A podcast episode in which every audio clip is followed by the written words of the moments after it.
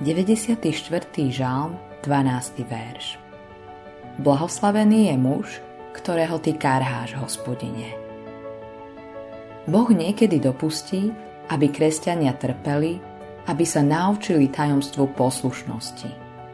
Žalmista povedal: Skôr ako som trpel, blúdil som. Teraz však zachovávam tvoju reč. 119. žalm, 67. verš.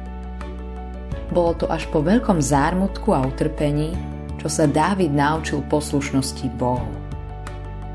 Môj drahý kresťanský priateľ, ak dnes trpíš v Božej ruke a už si sa 1000-krát pýtal prečo, úpenlivo ťa prosím, aby si sa pred Bohom utíšil, bol trpezlivý a počúval tichý, slabý hlas. Skloň sa pod jeho milujúcu ruku a rozpoznaj, že nad oblakmi žiari slnko. Boh má pre tvoj život zámer a plán a to, čo sa ti deje, je pre tvoje dobro. Modlitba dňa. Moje ľudské ja vraví: prečo, Pane, kedykoľvek musím trpieť?